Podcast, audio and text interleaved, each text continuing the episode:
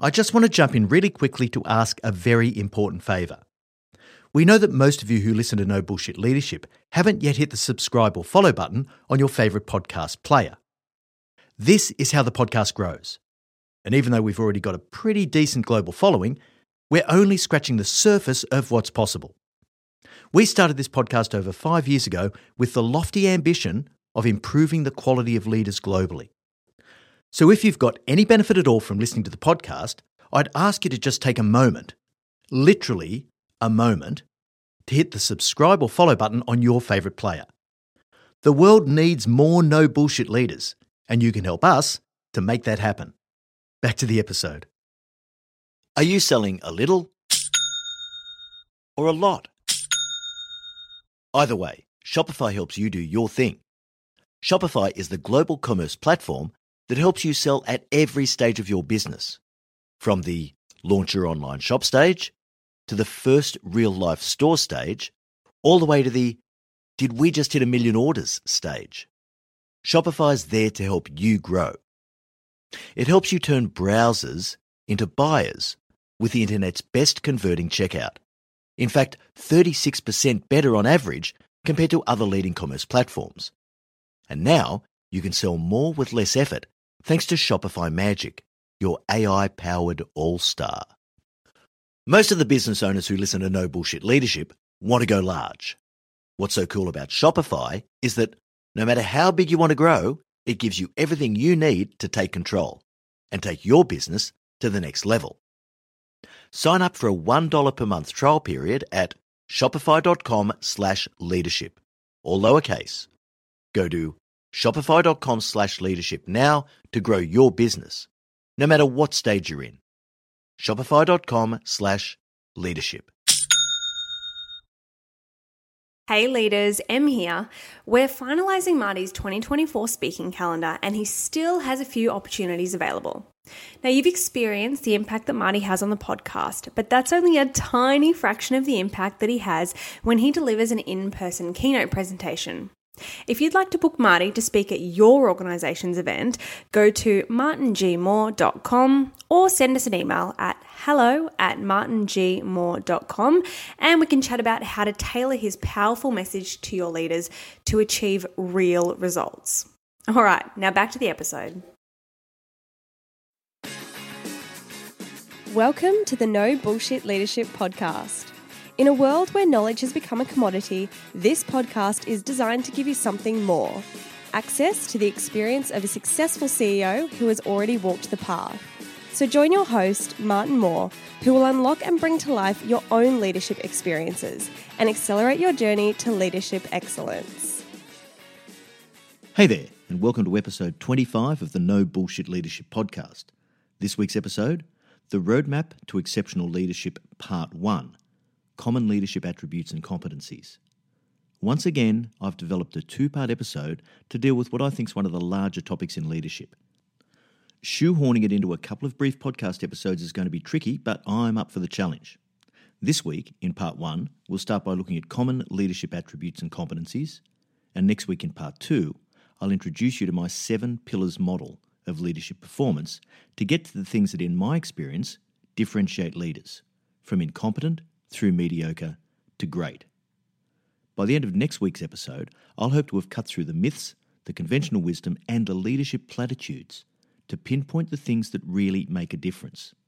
These are the things that will help you to move forward, establish a strong personal brand, and become the boss that everyone wants to work for.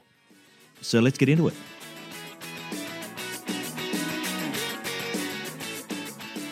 The risk with any treatment of a topic like this is twofold.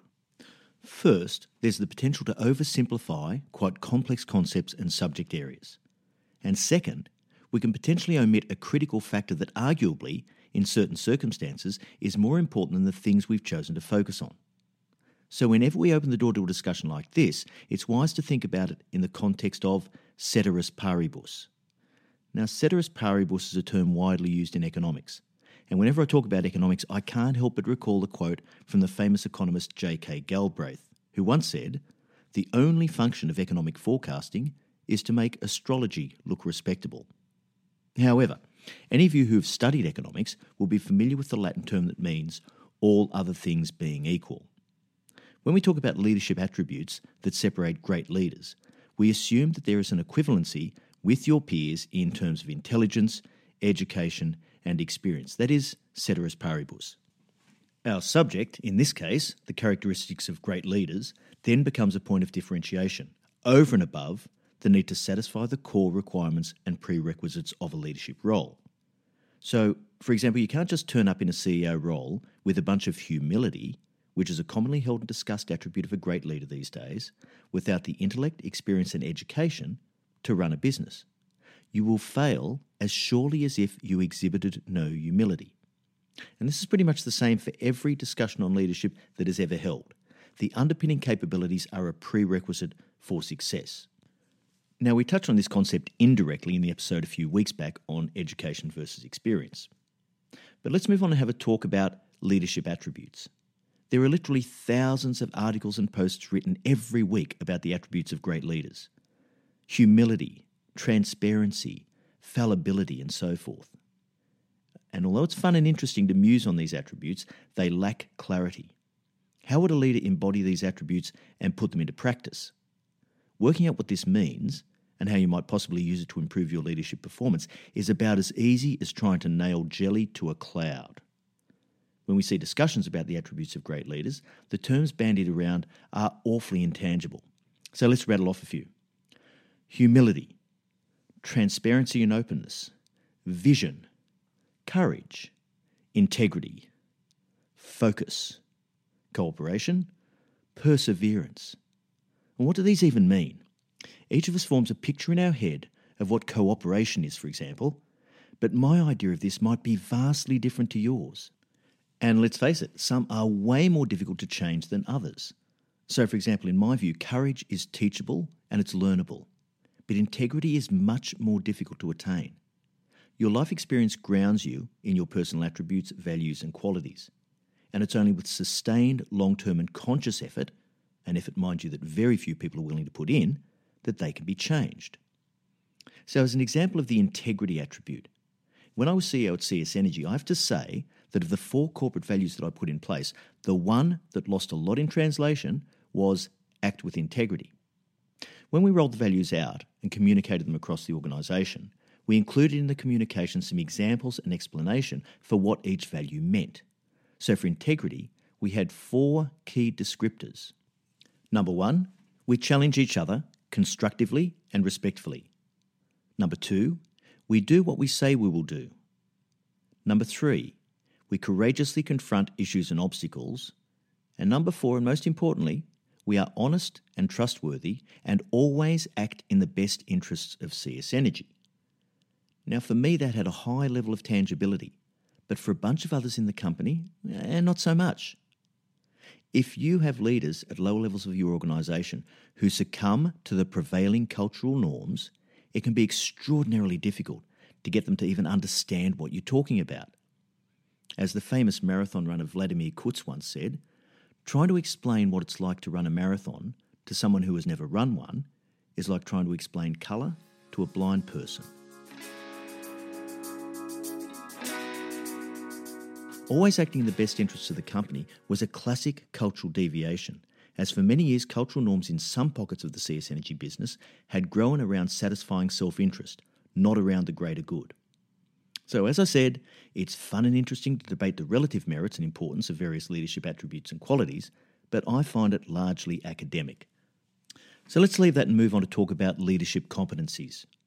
Leadership competencies, in my opinion, get closer to the crux of the matter what do leaders need to competently do to successfully deliver on their organisational and team goals? I'm in no way suggesting that the discussion on leadership attributes shouldn't be held or doesn't have merit, but I am saying that the competency discussion is a little more tangible. When I was at Harvard Business School in 2007, we were exposed to individual coaching that provided assessment against some of the core competencies for leadership. At that time, I found this to be a pretty useful exercise in self evaluation and reflection. So I want to run through some of these that I think we should be thinking about developing. Now, I whipped through these pretty quickly, but don't worry, I'll include the list in the free downloadable from this episode so that you can have a think about it a little more deeply if you choose to. So, the first competence I want to pick up on is seasoned judgment. And this talks about the judgment that comes from experience in your industry or chosen field of endeavour. It's the accumulated knowledge and wisdom that comes from doing something really well for a long period of time. But just beware of the fallacy of 20 years' experience. You'll see a lot of people that claim to have 15 or 20 or 25 years of experience. Is it really 20 years of experience? Or is it one year's experience 20 times over? Because quality matters. And you have to have that passionate continuous improvement philosophy built into everything you do. The second competency I want to talk about is visionary thinking. And this is all about understanding and simplifying complexity for your people. But a lot of leaders don't have the ability to think contextually at the highest strategic level, and this is actually really hard to learn. The third competency is pretty straightforward financial acumen. And it really doesn't matter what type of organisation you're in. Understanding the financial side of things is a prerequisite to being a good leader because your business will not be sustainable unless it can be financially successful. And it doesn't matter whether you're in a competitive business, a not for profit, doesn't matter. The fourth one I like is driving execution. This is sometimes seen as contrary to all the warm and fluffy leadership attributes that we spoke about earlier. To drive execution and deliver value is the object of the exercise. Without this, everything else is just conversation. A nice, heartwarming conversation, but a conversation nonetheless. The fifth competency I want to look at is attracting and developing talent. Now, in episode two of the No Bullshit Leadership podcast, I dedicated it to building a high performing team. Because unless you can do this, the higher up you go, the harder you'll find it to achieve anything resembling performance. Number six, empowering others. This is a critical element of delegation, accountability, and execution once again. Number seven, influencing and negotiating. And for mine, influencing is one of the most critical skills for a leader because the higher up you go, the less direct control you have over your people's work, and the more you achieve outcomes through influencing others. Number eight is leadership versatility. And this is really all about being resilient to change, because it's about dealing with changing circumstances and situations, adapting to different environments economic conditions, teams, and customer preferences. Although, just a word on customer preferences, Henry Ford was reputedly once asked why he didn't produce the Model T Ford in any colour other than black. His obstinacy led the interviewer to ask why he didn't pay more attention to the desires of his customers, and Ford replied simply, If I asked my customers what they wanted, they would have asked me to produce a faster horse.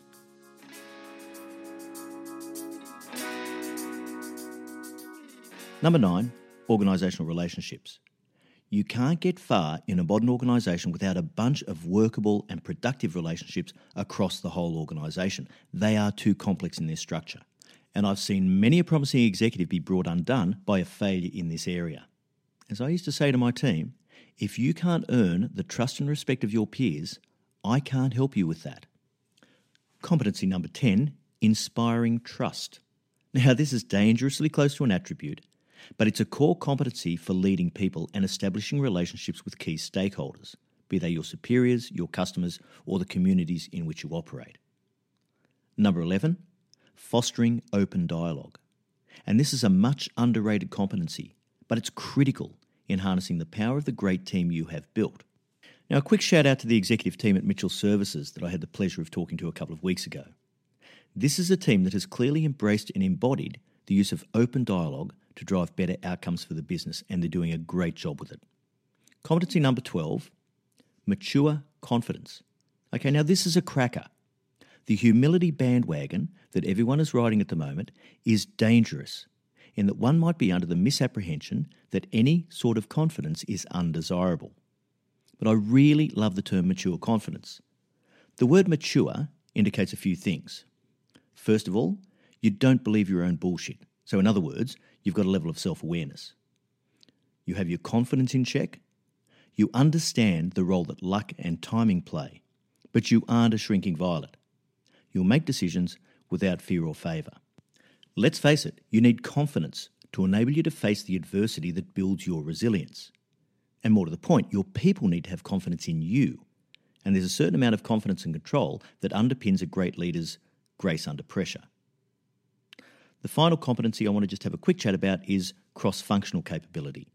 The higher up you go, the more important it is that you develop a broad perspective on your industry and organisation. As a CEO, if any of you aspire to run a major organisation, one of the most important elements of your toolkit is going to be a strong understanding of all functional disciplines. Hey guys, Em here. I just wanted to let you know that if you're considering doing our seven week online leadership program, Leadership Beyond the Theory, we're closing the doors to this cohort in a week's time. The program is built upon Marty's seven pillars of leadership performance that he touches on briefly in this episode. It's delivered through a series of short, interactive, video based lessons, each week a different module challenging your thinking and behaviours. The concepts themselves are deceptively simple but incredibly powerful, driven from the experience of a successful CEO who has already walked the path. The question I want you to ask yourself this week is what would it mean for you as a leader if you had the capability, the will, and the confidence to deal with any challenge that comes your way? Head to courses.yourceomentor.com and become a leader who stands out from the pack. All right, back to the episode. Okay, so let's just briefly touch on what we're going to cover next week, which is the concept of the seven pillars of leadership performance. And we'll concentrate part two of this episode exclusively on that. You can see that leadership competencies are a great way to understand what's needed to become competent in the leadership space. It's much more tangible than the vague discussion about so called critical attributes that seem to dominate today's leadership psyche. But even when it comes to the discussion on competencies, I'd describe this as necessary but not sufficient. Self evidently, there are an incredible number of leaders who exhibit all the major competencies but are still not great leaders. So, what's my secret sauce? The seven pillars of leadership performance. These combine leadership imperatives, behaviours, competencies, and core principles into a simple but powerful framework that will help you to bring everything together. Now, obviously, as I believe that this is the crux of the matter in building better leaders, this is the focus and structure for our online education program, Leadership Beyond the Theory, which I'm sure you've heard us mention previously. But if this hits the spot for you, go and check it out on our website. So, what are the seven pillars? Number one, deliver value. This is the object of the exercise and where it all begins and ends with value creation. Number two, handle conflict. Because conflict aversion is one of the biggest career killers and it'll basically dilute your effectiveness and pretty much everything you do as a leader.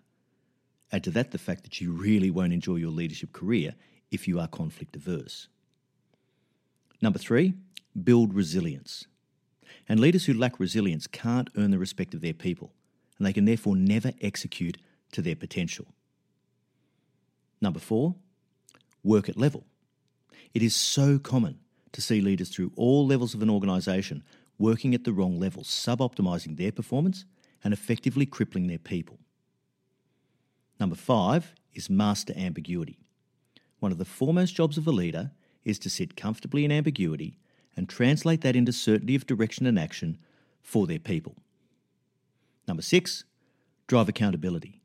If you want your people to execute well, nothing enables this more than clear, well defined, single point accountabilities. And finally, pillar seven make great decisions. Leaders get paid the dizzy dollars to make the hard calls, and being a leader who can make timely, well informed decisions will put the team and organisation in a winning position. Now, next week, we're going to go into those in some depth. All right, that brings us to the end of episode 25. To pick up the free download, the 13 sample leadership competencies, go to www.yourceomentor.com forward slash episode 25. Thanks so much for joining us, and remember, at Your CEO Mentor, our purpose is to improve the quality of leaders globally. So if you like this episode, please subscribe to the podcast through your favourite app, give it a rating, and write a quick review so that we can reach even more leaders. I look forward to next week's episode where I finish off part two of The Roadmap to Exceptional Leadership. Until then, I know you'll take every opportunity you can to be a no bullshit leader.